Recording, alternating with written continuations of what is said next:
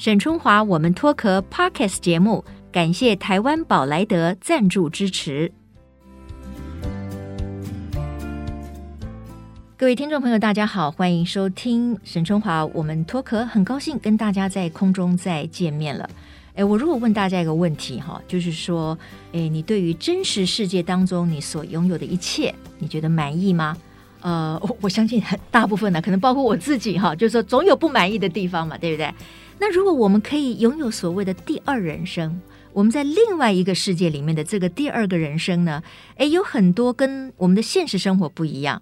可是呢，诶，我们可能可以长得更年轻漂亮，我们的收入可能更多，然后我们可以结交全世界各地的朋友。诶，这个世界你觉得如何？你会不会愿意在这样子的一个呃时空或者是世界当中，也有自己的所谓呃虚拟人生呢？那这个人生真的是虚拟的吗？为什么这么多人其实投入其中，而他们真正的现实生活其实已经虚拟跟真实已经不可分割了？这个世界很有趣吧？所以虽然我们这个节目啊，沈中华脱口，我们常常分享的其实是各行各业的女性啊，我们的成长的经历，但是我觉得与时俱进嘛啊，我们总是要不断的学习的。那我有一天呢，我听了一场演讲啊，我觉得这个教授很棒，他就把这个呃现在的这种所谓的这个数位人生的这个主题呢讲得非常好，我觉得也非常生活化，所以我今天呢特地把他请到节目当中来，也等于是帮我们的所有的听众朋友哈，可以呢透过他的说明更加的了解现在所谓的元宇宙这三个字有没有大家听得最近好像常常听到，对不对？那到底它的意涵是什么？那元宇宙跟我们的真实人生又有什么关系？那我觉得是这样哈，很多事情的发展常常会出乎我们的意料之外。过去我们可能认为这个元宇宙跟我们没有什么关系，可是它势必会跟你的下一代、更年轻的族群发生关系。而事实上呢，不管你在什么样的年岁，我觉得我们如果都能够知道更多的内涵，我们随着科技的进展，开拓自己的眼界，甚至我们知道怎么样去运用它。总归是好事一件啊！那今天呢，我要欢迎的呢，呃，在我们的录音室请到的是正大资讯管理学系的教授，那他也是商学院的副院长。那另外呢，哦，原来我才知道说正大有一个 IMBA 的学程，这个学程呢已经存在二十年了，也是啊、呃、由他来担任主任的。我们来欢迎尚孝纯教授，邓老师你好，你好，Hello，主持人沈春华小姐 Jennifer，非常高兴能够来到脱口秀，谢谢。谢谢尚老师哈，这个音乐老师上次我听你的演讲，我就觉得哇，收获很多。我希望让更多的朋友们哈，可以更加的进入所谓的元宇宙到底是怎么一回事。我们有很多的不了解啦，有很多的存疑啦，但事实上它已经存在了，对不对？确实。那老师要不要呃，首先就讲一下简单的元宇宙的概念，跟我们有没有办法这个去给它一个意涵？就什么是元宇宙呢？好，我想呢，在过去一段时间，大家应该也听到了非常多人谈论元宇宙，尤其是脸书啊，特别要把自己的名字就改成了 Metaverse。是，那但是我在这边呢，逐步的在我的观察里面。在今天的元宇宙呢，已经基本上就是一个数位虚拟平台上面，人们在上面可以透过不同的分身，以及透过三 D 的环境来进行互动的平台。嗯、OK，好。嗯、那如果说是在数位上面透过一个分身。那所以这个分身跟真实的你是可以完全不一样吗？比如说我在里面，嗯、我可能可以二十二岁呀，嗯、可以吗？可以的。这是为什么在这个虚拟的这个平台上面啊，几个具有代表性的元宇宙平台里面，嗯、它会给你很多的工具，那你也可以呢，因此发挥你的创意，嗯、以及呢满足你的需求，创造出来一个另外的你哈。而且呢是不止一个，所以这是一个非常多元、多角色的扮演。嗯 OK，那如果这样子的话，那在里面存在的都是假的喽？它也不是真实的我们呢、啊，也不是我真实的长相，也不是我真实的年纪。我在里面可能是个大富翁呢，可能我的先生这个英俊潇洒更年轻的啊，没有，那就是假的喽。嗯哼，这个假这件事情的定义，可能我们可以来讨论一下。那我愿意用虚这件事情来讲，因为它是虚拟的。嗯，但是呢，这些虚拟的这个化身的背后。还是有我们的灵魂的，因为还是一个现实人的灵魂在里面。嗯，只不过呢，对于现实的人来讲的话，他的灵魂可以依据他的需求，可以创造不同的角色。嗯，跟他有不同的个性跟需求。OK，很多人哈、哦、在谈到元宇宙，嗯、或者是说哦，我们在这个电脑里面啊，在这个数位平台里面，你可以完全进入到一个不同的一个世界里面。有的人觉得很兴奋，有的人嗤之以鼻，就说：“哎呀，我这个忙生活都忙得要死了，嗯、我还在里面去创造一个所谓的虚拟的这个生活，那有什么意义呢？”所以，教授，这个意义在哪里？呃，其实它意义啊、呃、蛮多重的。那如果我们从个人来讲的话，呃，《Ready Play One》最近电视一直在演了，哈、嗯，一级玩家就是一个蛮好的代表的。也就是说，有点是逃离现实啊，嗯、是是。所以跟现实的不一样的一个环境里面，嗯、你透过互动可能会产生不一样的人生的发展。嗯哼，那当然了，嗯、这个就让我想到说，我们可能会借由很多过去的，比如说这个手机的游戏啊等等的，嗯、对不对？我们创造自己一个娱乐的空间，嗯、那我们可能也有点逃避现实，这个我可以理解。可是呢，我在一开始的时候呢，我有提到就是说，哎、嗯，事实上很多人的虚拟人生跟现实人生已经不可分割了，嗯、而且他的收入来源居然就是从所谓的这个虚拟人生，他的分身里面创造出来的，这一点我就很难想象了。嗯，我想啊，这的确是一个非常有趣的现象。那我们常讲新经济，那在这里呢，嗯、我们说这个元宇宙的新经济已经存在蛮久了。是，也就是说呢，人跟人的这样子的虚拟的互动，在这个里面产生了非常多的火花，嗯，甚或产生了非常多的一些活动。这些活动包括什么呢？当然，在这上面呢，你可以买地啊，那你可以盖房子，嗯、你呢也可以在上面卖东西，同时你可以设计很多的产品。嗯，除此之外呢，我特别想。要分享在二零零三年就已经推出的 Second Life，嗯，就是所谓的第二人生。第二人生，而这样子的第二人生的这样子的一个虚拟平台上面呢，曾经最高峰的时候，它大约有五六亿的人在上面很 active 的一个互动。五六亿的人哦，对，曾经这么多。所以在二零一五年的时候啊，它在上面所创造的这个商业的经济收入就已经 GDP 达到了五亿美金。嗯、哦，这个虚拟平台也有所谓的 GDP，有它的 revenue 呀大概是多少？五亿美金。五亿美金 GDP、哦。OK，GDP。所以这是一个很有趣的一个现象。嗯、而且就是存在在我们的周围，嗯嗯，嗯那呃是些什么活动或是什么人在上面呢？我们不能讲人啊，或者我们在讲虚拟虚拟分身各种的角色在上面。啊嗯、那就以几年前他最夯的一件事情就是 midwife，、嗯、也就是说不仅人跟人在上面交朋友，还结婚，嗯、结婚组织家庭，嗯、还怀孕，嗯、怀孕了还生小孩，生小孩的过程当中还有一个新行业在这上面发生，就是 midwife，、嗯、就是。接生，那你可以做接生工或接生婆，那同时在上面都还有上课学校。教你怎么做这样的接生，嗯，那当你被上面被训练成功，那你也可以去提供你这样的服务，嗯、光这样也可以赚到一定的收入。哎，等一下，尚老师，我 我觉得可能很多的听众跟我一样，就越听越糊涂了。嗯、你说就算有接生这个角色或者职位好了，嗯、可是他接生的也是一个虚拟的人，不是吗？哦、确实是的。那那虚拟的人为什么要真的付钱给这位接生婆呢？呃，所以哦，这是一个非常有趣的现象。哦、为什么他们愿意啊？对，其实。这么多年来，我们在看到上面这些黏着的使用者，就是持续的使用者，嗯、他们已经进入真正这样的人生了。哦、啊，那我先说明一下，那个生下小孩啊是怎么样的小孩哈、啊？比如说是一个白人跟黑人啊，嗯、那其实他背后会做一个演算，就是你的基因，嗯、然后根据你基因的配对，嗯，然后呢就出来的一个虚拟的宝宝，嗯，这。个宝宝就可能就是巧克力色。对不对？有可能，有可能，对对对对对对。但是呢，这也是蛮好玩的，就是你也可以选择你希望你的宝宝是怎么样的一个 baby 一个角色。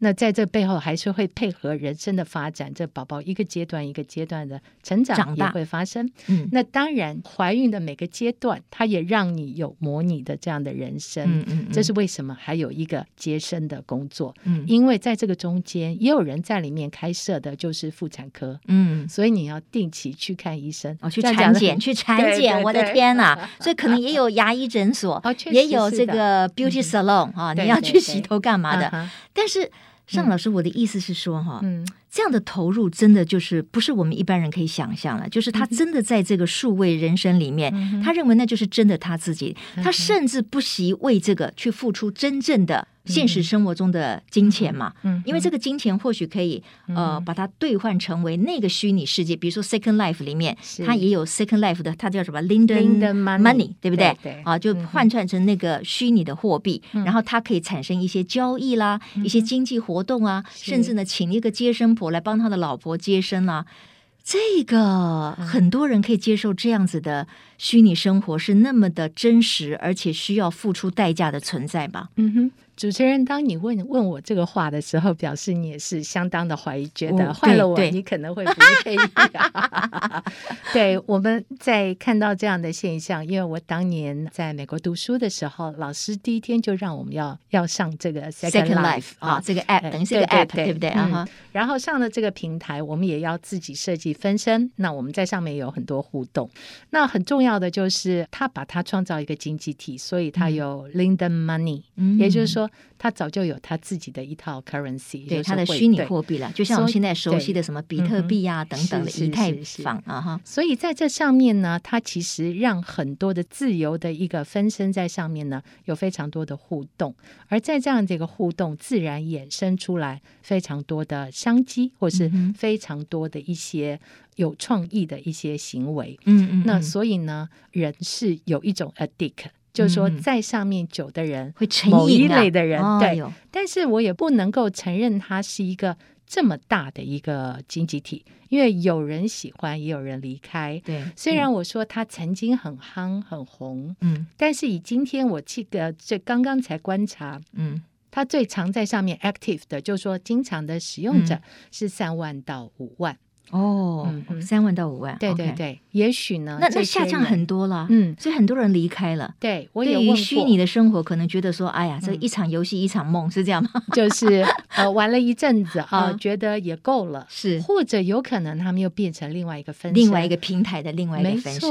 对，那但是呢，也不容讳言，有一些社会问题，有些人的这种成瘾跟沉迷，也造成了一个在上面的感情纠纷，甚或还有一些交易纠纷。都跟真实的人生是有一样的。OK，好，我的问题又来了，在上面也有感情纠纷，可是这个感情纠纷是属于那个数位存在的 Second Life 第二人生嘛？没有错，不会影响到他真实生活。比如说我在真实呃世界里面，可能我是单身女子，可是我在里面可能已经是已婚了，然后然后我可能又谈了别的恋爱，所以造成了某些这个纠纷。那这个纠纷不会影响到我的现实生活吧？这个就是因为有影响，我们才看到有这样的故事。哦、因为它变成虚实，有一点不分了。怎么样呢？他会被、嗯、现实中会被追杀吗？呃，不是，因为当你感情深了，某一种程度，你很希望真正看到这个人，嗯、也就是说，你希望从虚转成实。哦，不论是感情或是社会活动，哦 okay、是是是啊、所以这个一个虚拟的故事，可能慢慢就延伸到他的真实故事里面来了。这、嗯、听起来有点复杂，那是他的所反映出的各种社会的层面，我觉得也是包罗万象哈。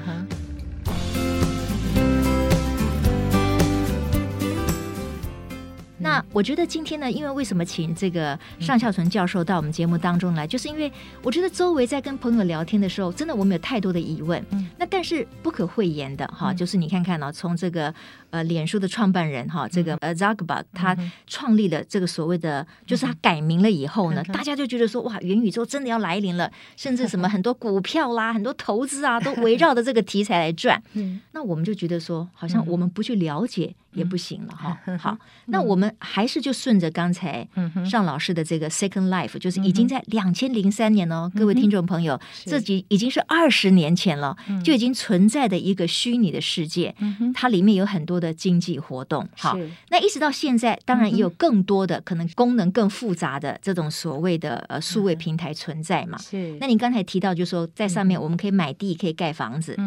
可是这些都是虚拟的呀，我不知道，也许我是一个比较理性的脑袋，就是我实在没有办法进入说，为什么我要到一个虚拟的空间里面花我真实世界的钱，在里面盖个房子，甚至有人在里面开百货公司啊等等的啊，这个是因为想要进入这种虚拟的人越来越多，而且他们也深信不疑，所以那个经济模式就真的就产生了吗？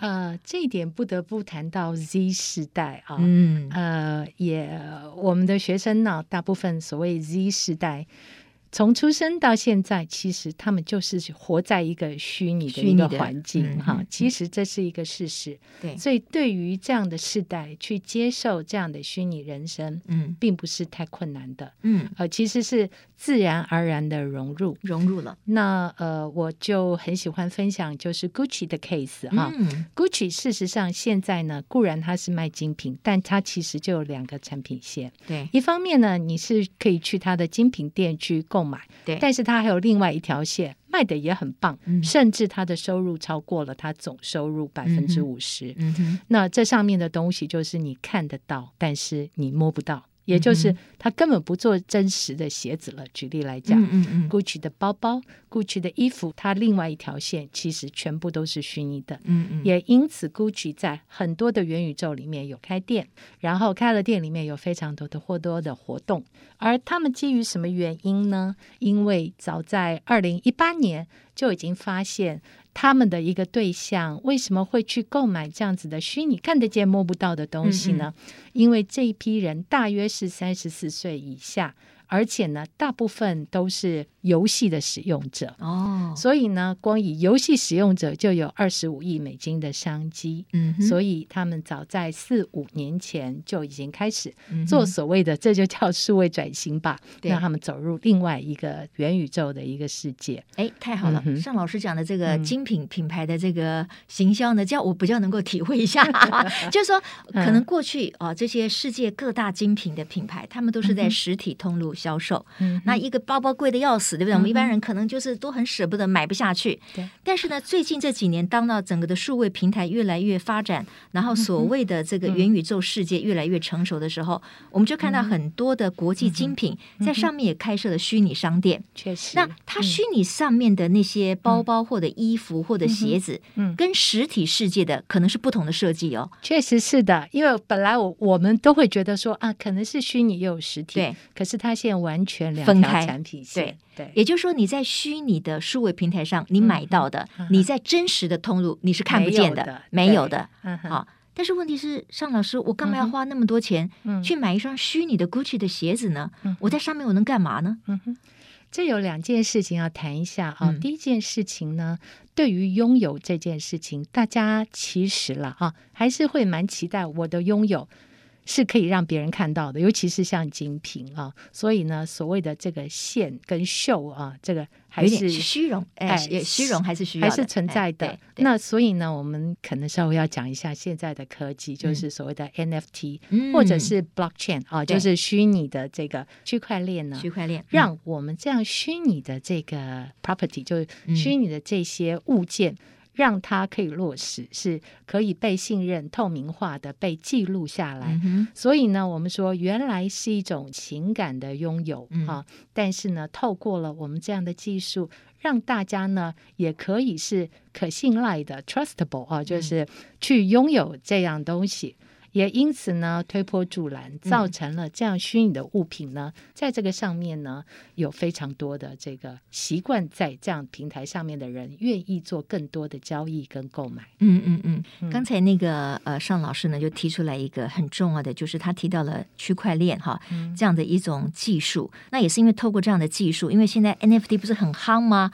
啊，就是大家呢都一天到晚讲说，那很多的艺术家也就寄予厚望，就说，哎，那我有很多的作品，我就可以。在网络上，我透过 NFT 的方式，嗯、那我可以开拓我新的一个市场嘛，哈、嗯。那区块链的技术呢？如果我讲的不对，就麻烦尚老师更正哈。因为我们想给大家一个最基本的一个概念，就说，但是你怎么能够证明说，哦，你真的拥有这个独一无二的精品呢？那就是透过区块链的一个所谓智能合约啊，在上面呢，这没有办法随便被更改啊，它被证明是。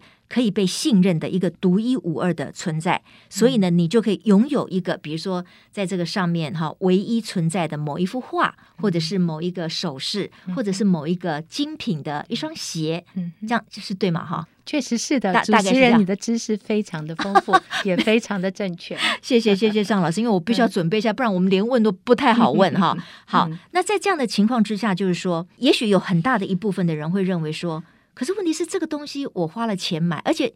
很多 NFT 还很贵哦，像那个无聊猿哦，无聊猴子。呃，无聊猿、无聊猴子，那个那个什么 Bored App 什么 Club 之类的，对，Yacht Club，他们一个头像好像是几百万美金的存在，两百五十，对，现在。这个又 超越我们的想象了，就是一个根本你拿不到、看不到的一个图像，你在数位上的存在，而且那个都是有经过。记录的，就说确实是有过这样的成交价，它才会被记录下来。确实，这个两百五十万美金啊，各位听众没有听错哈。所以老师，我的意思就是说，嗯，那他会被认可，是因为有人 buy 这个 idea，就是说我承认对啊，而且我很想要拥有一一只无聊猿，所以呢，我可以追捧。对，可是哪一天会不会追捧追捧着，大家觉得啊，天哪，我神经病吗？嗯、我两百五十万美金，我不去买一栋真的房子吗？嗯、对不对？嗯哼，那是不是整个经济体就会 collapse，、嗯、就是会崩溃了？有可能吗？这个确实是非常正确的，而且已经在发生中。嗯、哦、啊，对，很多的无聊猴子现在的价钱一路跌下来。哦，哇，天哪，那买的很贵的人一定是对对对，哭惨了。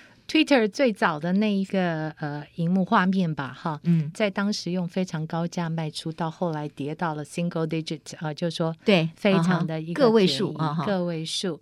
那呃，所以呢，这是一个现象。但是我还是要说的是，这是一个现象，是吹捧的那些人，或者是买了这些啊，去购买这样子一个虚拟的一个物件的拥有啊，是存了这样子的一个心。嗯、同时呢，这种社群也还是存在着，嗯，因为是一种 show off，说你看我就有这样的能力，哎。对，所以根据我们分析，会购买的这些人，大部分是呃习惯在虚拟平台上面的，而且呢是经济自由度很高的，高嗯嗯，所以在上面，他确实是有这样一群人会在做这件事，嗯嗯。只不过回过头来，我们说这些物件、虚拟物件的创造，透过 NFT，它还有它其他的功能，尤其最多的是我愿意来赞助这个创作，嗯，所以呢，这相当于一种群众募资的概念。嗯，所以我的购买是我喜欢，对，我喜欢周杰伦的这支歌，对哈。那周兴哲的一些歌，我觉得我愿意赞助他，我透过这样的方式去拥有，或者呢是一种纪念性的，像麦当劳推出的最精品的那个汉堡哈，那个 NFT，很多人呢觉得是可以当成艺术品一样的收藏收藏。嗯，所以 NFT 的概念其实也非常的广了，也非常的多元了哈。当然，很多人就把它当成是一个新时代的。一种行销方式，嗯、那有很多的 NFT，它也是可以赠送的，嗯、它当做一种圈粉哈，嗯、或者是说让你更了解认识他们的品牌啊。嗯、那因为阿妹像她之前在开演唱会的时候，她也曾经很成功的以免费送 NFT 给她的歌迷，嗯、那创造了一波这个话题哈。那也就是说。NFT 不要以为它就是一定会非常昂贵，有非常其实亲和价的 NFT 啦，是不是？确实是的啊，嗯哼，就像我说的，它其实是把你这样子一个数位情感的拥有，让它落实，嗯，而且可以长期保存。对，OK，好。那不过尚老师，因为我们如果谈到元宇宙哈，谈到这种新的数位时代，谈到区块链，谈到 NFT，这个话题真的太大了哈。我们这一时 半半半载呢是没有办法讲的非常清楚。但是我们是不是可以请这个尚老师利用几分钟的时间，告诉我们大家说，对于我们这种就是小白好了啦，就是我们对于所谓的虚拟的存在的那个元宇宙，我们当然有一些关心，可是我们可能有更多的质疑，可是我们又不希望说完全不了解，以至于我们在跟年轻的下一代或者是说沟通的时候出现障碍，甚至我们自己可能也失去了一些投资的机会，或者是认识更多广大的这种啊这个新的。技术的机会，所以你会有什么样的提醒？就当我们想要进入所谓元宇宙的时候，我们要做什么准备，以及我们要有些什么样的呃谨慎？我觉得你讲的太严肃了。元宇宙就在我们的周围，是是是，这是第一个我我很想分享的。嗯，因为此起彼落，在我们的周围有非常多的虚拟平台。对，而在这个虚拟平台上面。你 either 可以透过分身，或者呢，你就是呃一个自在的进入，嗯、好，因为数位的平台上面最大的特征就是你可以自在进入，而且。你是可以自在离开，随、uh. 时随地你不插电脱身就可以离开。uh. 所以呢，其实它的进入是很自在的。uh. 而且我相信我们的观众以及我们在座的很多人，可能你早就已经进入元宇宙。嗯嗯嗯。因为其实，比如说你用脸书，嗯、或者你用一些社群的一个交往，那在这上面的也算是某种概念的。对，嗯、对对对。但是我也很愿意分享的就是。对于 Z 世代来讲，嗯、年轻人来讲呢，这就是他们的日常。是，所以呢，的确在他们的生活里面，有一些真的是就是非常的一个自然而然的生活的一部分。嗯，那么在这个里面呢，我知道有一些妈妈特别的会担心哈，嗯，所以我的下一代会不会沉迷网络成瘾，以及呢，在这上面会不会影响到他的真实的一个生活？嗯，我要说的是，会，这是一个现象，但是。我还是愿意相信他们还是有理智的啊。嗯、举例来讲，我的这群大学生们在对于元宇宙这件事情，事实上他们是有一点纳闷，这很特别吗，老师？因为他们觉得早就是这样了，嗯啊哈，也就是这个虚拟跟实际的生活是。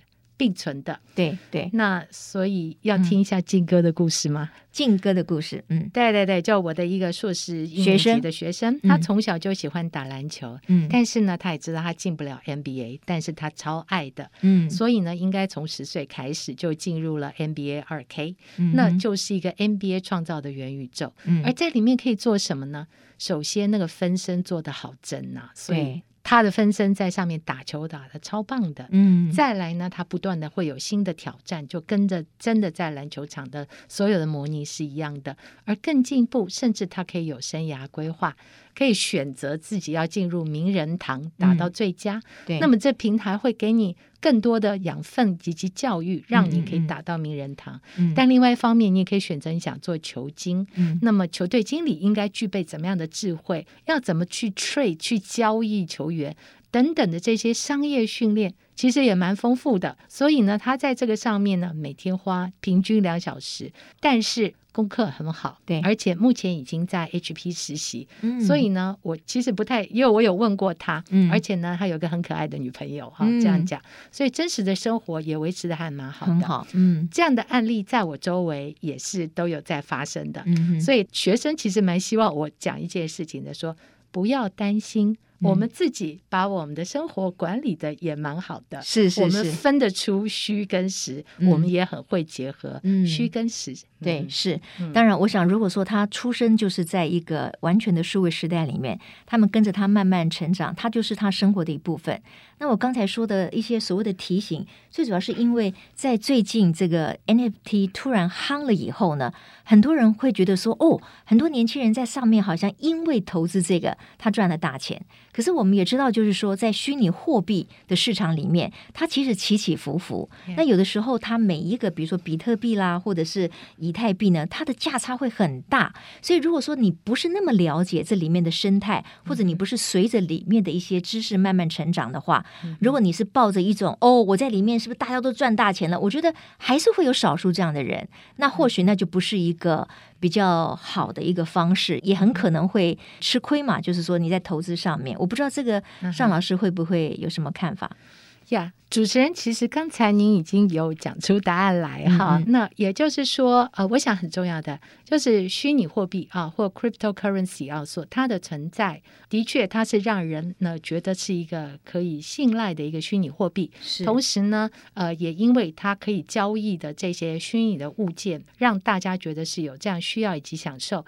但是呢，我要说，如果你想要进入这个虚拟货币，你想要玩它的话，嗯，很重要一件事情，不要抱着投资的心理，对，或是想抱对想赚大钱，这可能就是一个很重要的提醒啊哈。OK，嗯，好，这个因为今天呢，我们请这个尚孝纯教授来跟我们分享了一下，嗯、就是说，事实上呢，在所谓的元宇宙的概念里面，它不断的发展，那我们可能要慢慢的去了解它啊、呃，然后也也借此呢，可能跟更年轻的一代呢有一些互动跟这个交流哈。不过，我觉得做功课可能还是必要的了哈。